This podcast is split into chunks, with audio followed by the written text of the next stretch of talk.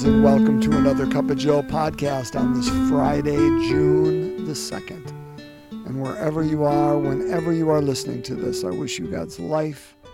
I wish you God's grace. I wish you God's goodness today.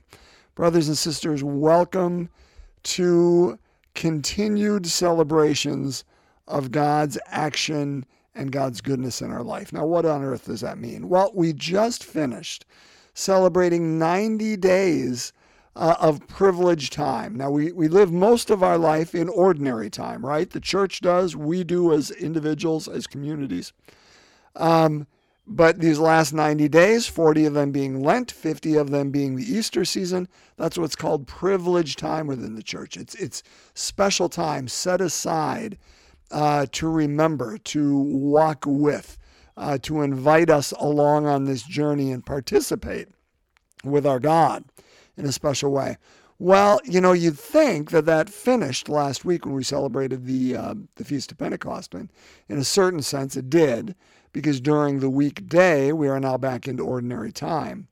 But on this weekend and next weekend, so on June the fourth and on June the eleventh, uh, the church continues with two more feast days.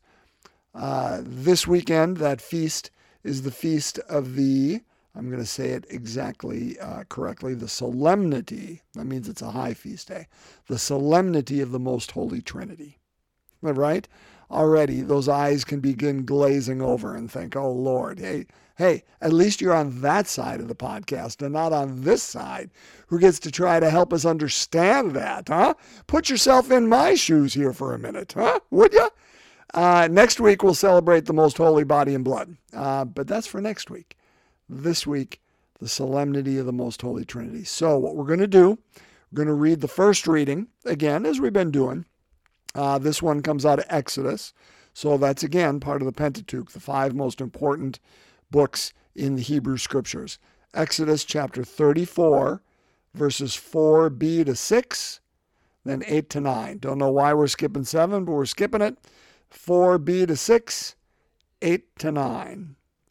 And then we will jump to the gospel, as we were wont to do, right? Short one and a very powerful one. John chapter three, verses sixteen to eighteen, what Martin Luther called the heart of the gospel, the gospel within the gospel. Um, beautifully said, because it's, you know, beautifully uh, uh, phrased and, and put before us. As always, brothers and sisters, invite you simply to open yourself, however you do that. Doesn't matter a lick to me.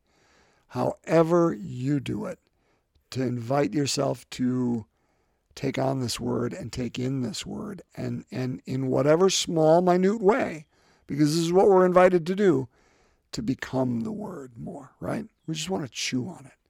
So I invite you to, to pause this, whatever that is, pray, uh, just invite that Holy Spirit to let this word find root within you, that it may help become, or you become this word more and more, okay? Boy, that'll be a good one to talk about more as we move along the podcast. I hope I remember to do it. Might not. Um, so let's just open ourselves to God's Word. A reading from the book of Exodus. Early in the morning, Moses went up Mount Sinai, as the Lord had commanded him, taking along the two stone tablets. Having come down in a cloud, the Lord stood with Moses there and proclaimed his name, Lord. Thus the Lord passed before him and cried out, The Lord, the Lord, a merciful and gracious God, slow to anger and rich in kindness and fidelity. Moses at once bowed down to the ground in worship. Then he said, If I find favor with you, O Lord, do come along in our company. This is indeed a stiff-necked people, yet pardon our wickedness and sins, and receive us as your own. The word of the Lord. Thanks be to God. And again, allow this word to take root in whatever way that is. I often say this, now forgive for those who've heard it way too many times. Was there a word that stuck out to you? Is there a phrase? Was there an idea? Was there an image? Sit with that. Let God speak to us through that. And that may you may not have gotten anything. Well, open yourself into to the gospel here, because it may come here.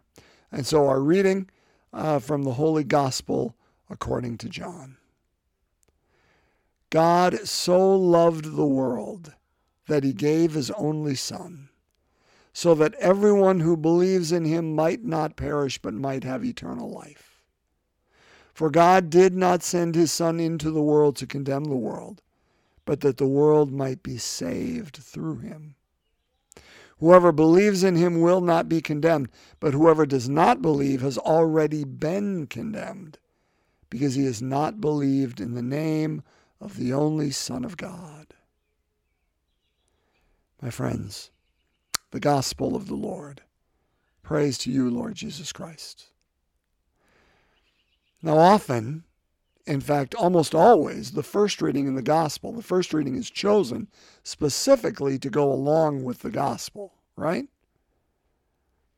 These are two very powerful readings.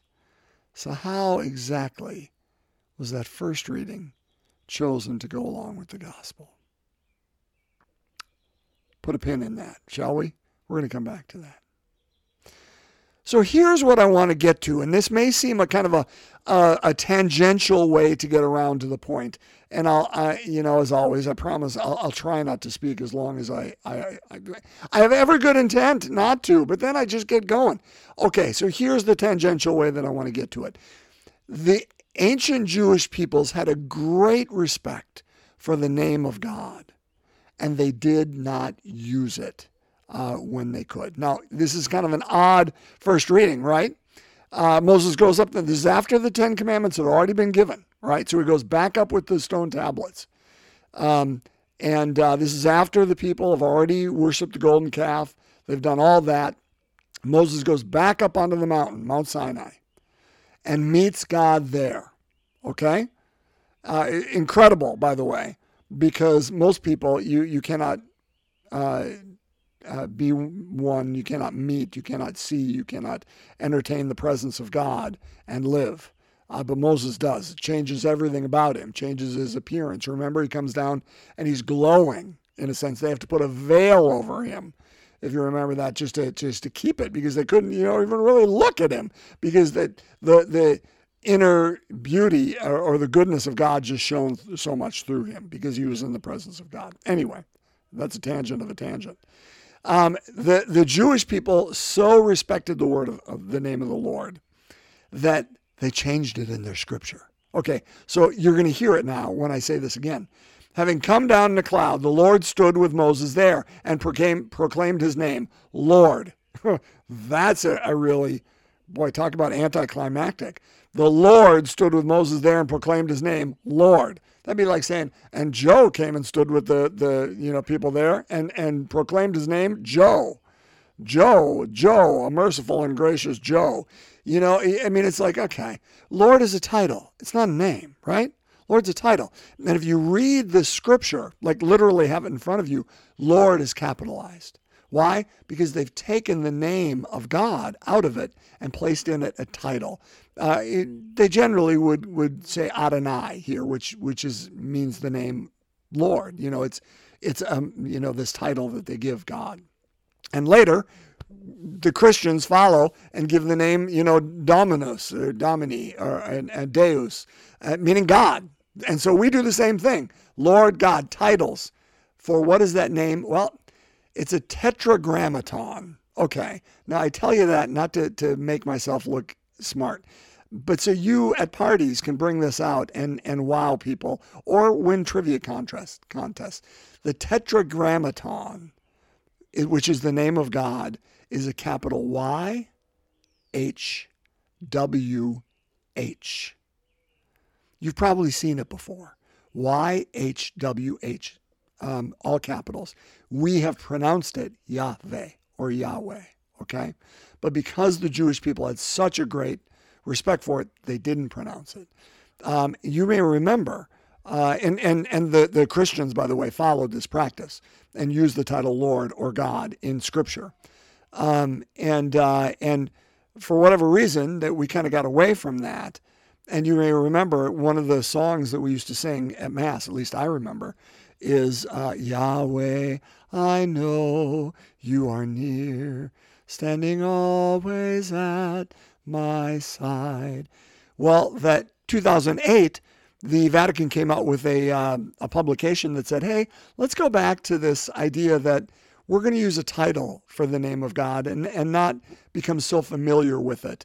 Uh, and, and so they changed the lyrics to that song. And so now we sing it, Oh Lord, I know you are near, standing always at my side. Why? Because God is unnameable. Okay, here's where the tangent finds its root. I'm coming home now. The the the the name of God is beyond. To name something means, in a sense, to have power over it. And God is beyond name. God is unnamed because God is unknowable. God is ineffable, right? God is always beyond. God is always mystery. And God cannot be put into the name of, of whatever name is given. God is above it, is beyond it. And that's what this, and long way, you know, you wonder why these dang things go so long. That's why this feast day finds itself in the same vein. Brothers and sisters, God is beyond being named. Not just with this Tetragrammaton. God is beyond being defined because God is always bigger. God is always bigger. And to the extent, my friends, that you hear or I hear the, the word, the most holy Trinity, and we think of an aged man, uh, usually white, sitting on a throne with a big white beard, and uh, a, a son, you know, usually um, brown or black-haired with a beard as well, maybe a crown on his head, sitting to the right hand of of this aged creature, and then maybe a, a a bird, you know, flying within and around or or you know among these two characters. To the extent that that becomes our image of Trinity, I invite you today to blow that image up. Unless, of course, it helps you. If it helps you, that's great. That's great. But the bottom line is, so often we find ourselves saying, okay, that's the image of the Trinity. I'll hold on to that. That's what God is. And and I'm just going to move on.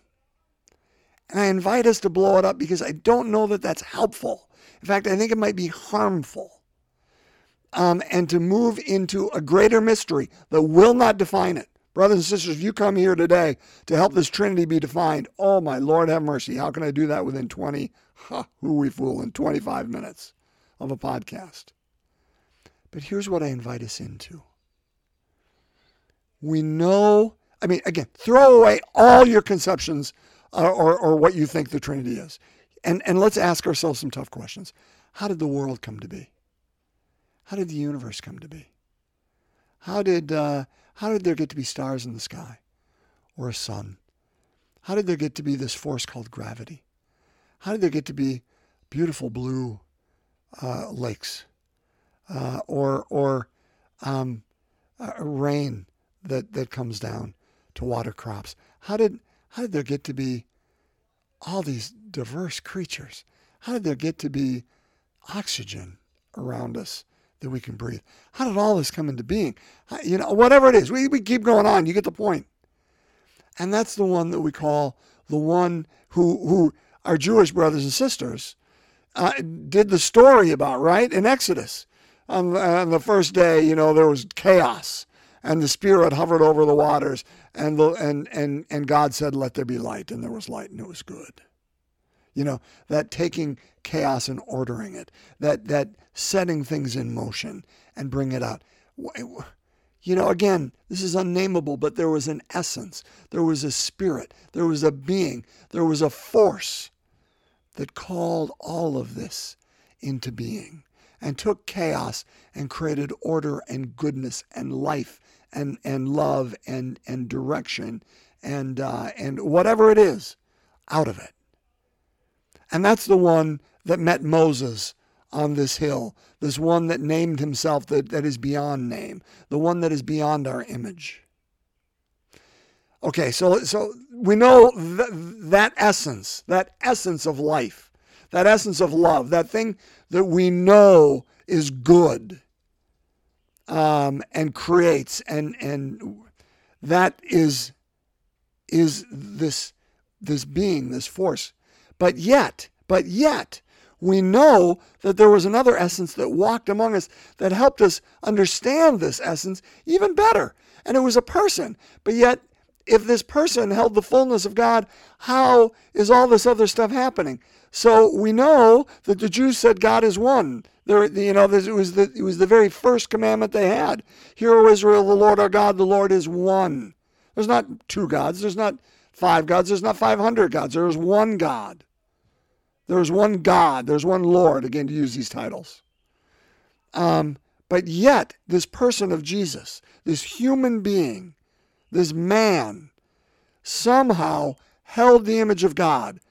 And his disciples, those people who met him, those people, not just his disciples, beyond that, people who knew, Gentiles knew, I am not worthy that you should enter under my roof, but only say the word and I should be healed. I was a Gentile. I was a Roman, right? People who encountered this person knew they encountered somehow. Some of them said the living God, some did not. You know, some just didn't name it because they weren't sure. Paul named it later, right, when he said Jesus is the image of the invisible God. Jesus himself names it in John a few weeks back, right? Philip, have you been with me all this time? If you've seen me, you've seen the Father. I and the Father are one. So somehow, Jesus names this creative force, this entity, uh, uh, Abba, Daddy, somebody, and, and, and don't again think male. We fall into that that pattern. Um, but just this this idea that this force is as close to us as our loving parent, whatever parent is the, the one that would be that image for us, right? And but yet Jesus says, I and the Father are one. And so somehow we know more about who this God is by this person, Jesus. But yet, Jesus then uh, dies, rises, ascends to the Father, so he can send this advocate. And, and here's my point, and I'll, I'll, I'll try to sum up. But that somehow this Spirit is still among us, that we participate, that we feel God's presence now. And I don't see Jesus walking around. And I know that, you know, I, I, I'm, I'm, I'm walking on our better days. On our better days, we know that we participate in the love of God, in the life of God, in the goodness of God, in the mission of God, in the uh, in the building of the kingdom of God, right? I, I mentioned it last week. The fruit of the Spirit is love, joy, peace, patience, kindness, goodness, faithfulness, gentleness, self-control. Whenever we are living in those spaces, we are participating in something of God. Well, how do we do that? Because of that, that advocate that Jesus says he, he sent to us that we celebrated last week, that that one somehow, that Jesus is still among us. We know this person Jesus isn't walking here anymore. We know he was the fullness of God. We know somehow that that Spirit lives in me, and yet he lives in you on the other side of this podcast. How can that Spirit be in both places at once? And so that's what we name this Holy Spirit. That somehow we are interconnected in this fullness of Jesus Christ because he continues to be present to us today. In fact, I'd, I argue even more that that Spirit lives within us, within us. That it is that spark of life. It is that spark of the divine. Now, I'm going to use a uh, Meister Eckhart quote. And and this is so good. Meister Eckhart lived back in the like thirteenth, fourteenth century. Uh, a German, I want to say Dominican, don't don't quote me. Um, but here he says this. Um, the, the seed of a pear tree grows into the, you know, he said, first of all, he says, the seed of God is within us. The seed of a pear tree grows into a pear tree. The seed of an apple tree goes into an apple tree. But the seed of God grows into God. That seed of God, which is within us, that very essence of life that invites us to participate in the world, that is what we call the Holy Spirit. Ultimately, what I'm saying is that God was there at the beginning, that God walked among us because we needed that to see what God looked like, because God can be pretty scary at a distance. And, and that Spirit remains among us even today. But yet God is one, and it is beyond our naming. Brothers and sisters, we know all these things to be true, and yet we try to name it in saying it's a Trinity, and over the years many theologians have tried to explain it, and we can't because it's beyond us. It's beyond us. All this celebration does is invite us to name the fact that God is still present, that God comes to us in ways that we do not expect, in ways that Moses didn't, in ways that uh, that the people at Jesus' time didn't, and the ways that we still today don't expect. But that doesn't stop God from coming. This is the God who was with us before, who is with us now, and will be with us tomorrow and next year and twenty years from now and two millennium from now. Because that's who God is. Last things I'll say is, and this is how I tie the gospel and the first reading together. I love it because I love how Moses at the end here bows down in worship of this one who is unnameable and beyond um, our description. And says, if you, if I find favor with you, Lord, do come along in our company. He is at the, Moses at the foot of the one, at the very essence of life, and says, come along in our company. And that's why the gospel has God coming along in our company.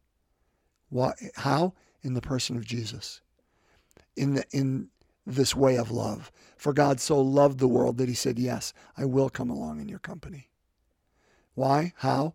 So that everyone who believes in him might not die, might not perish, but have eternal life.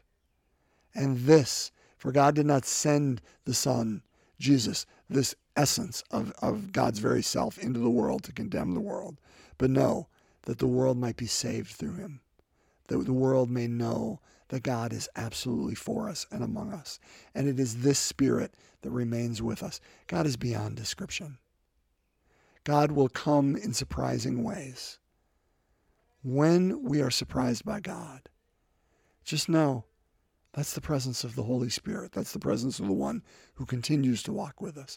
We celebrate God at the beginning, God in the now, God in the yet to come. God, we say, is Alpha and Omega. Again, that's churchy words. God is the beginning and the end, but he's there all in the middle. And we celebrate this one that we cannot name and we cannot define, but we celebrate God's indefinable um, presence in our midst even now. And so let's pray. Like last week, I don't know where we are in the rosary particularly, so I'm just going to this week and next week pull out ones that kind of honor that feast day. So let's begin in the name of the Father, Son, and Holy Spirit. Amen. The third joyful mystery. Uh, the Incarnation. Jesus is born. Our Father who art in heaven, hallowed be thy name. Thy kingdom come, thy will be done on earth as it is in heaven. Give us this day our daily bread, and forgive us our trespasses, as we forgive those who trespass against us. Lead us not into temptation, but deliver us from evil. Hail Mary, full of grace, the Lord is with thee. Blessed art thou among women. Blessed is the fruit of thy womb, Jesus. Holy Mary, Mother of God, pray for us sinners, now and at the hour of our death. Amen. Hail Mary, full of grace, the Lord is with thee. Blessed art thou among women. Blessed is the fruit of thy womb, Jesus. Holy Mary, Mother of God, pray for us sinners, now and at the hour of our death. Amen. Hail Mary, full of grace, the Lord is with thee. Blessed art thou among women. Blessed is the fruit of thy womb, Jesus. Holy Mary, Mother of God, pray for us sinners, now and at the hour of our death. Amen. Hail Mary, full of grace, the Lord is with thee. Blessed art thou among women. Blessed is the fruit of thy womb, Jesus. Holy Mary, Mother of God, pray for us sinners, now and at the hour of our death. Amen. Hail Mary, full of grace, the Lord is with thee. Blessed art thou among women. Blessed is the fruit of thy womb, Jesus. Holy Mary, Mother of God, pray for us sinners, now and at the hour of our death. Amen. Hail Mary, full of grace, the Lord is with thee. Blessed art thou among women. Blessed is the fruit of thy womb, Jesus. Holy Mary, Mother of God, pray for us sinners, now and at the hour of our death. Amen. Hail Mary, full of grace, the Lord is with thee. Blessed art thou among women. Blessed is the fruit of thy womb, Jesus. Holy Mary, Mother of God, pray for us sinners, now and at the hour of our death. Amen. Hail Mary, full of grace, the Lord is with thee. Blessed art thou among women. Blessed is the fruit of thy womb, Jesus. Holy Mary, Mother of God, pray for us sinners, now and at the hour of our death. Amen. Hail Mary, full of grace, the Lord is with thee. Blessed art thou among women. Blessed is the fruit of thy womb, Jesus. Holy Mary, Mother of God, pray for us sinners, now and at the hour of our death. Amen. Hail Mary, full of grace, the Lord is with thee. Blessed art thou among women. Blessed is the fruit of thy womb, Jesus. Holy Mary, Mother of God, pray for us sinners, now and at the hour of our death. Amen. Glory be to the Father, and to the Son, and to the Holy Spirit, as it was in the beginning, is now, and ever shall be, world without end. Amen. O my Jesus, forgive us our sins, save us from the fires of hell, lead all souls to heaven, especially those in most need of thy mercy. In the name of the Father, Son, and Holy Spirit. Amen. My friends, bless you. Thank you for being present and breaking open God's Word with me this day. May you be well and experience God's presence and peace.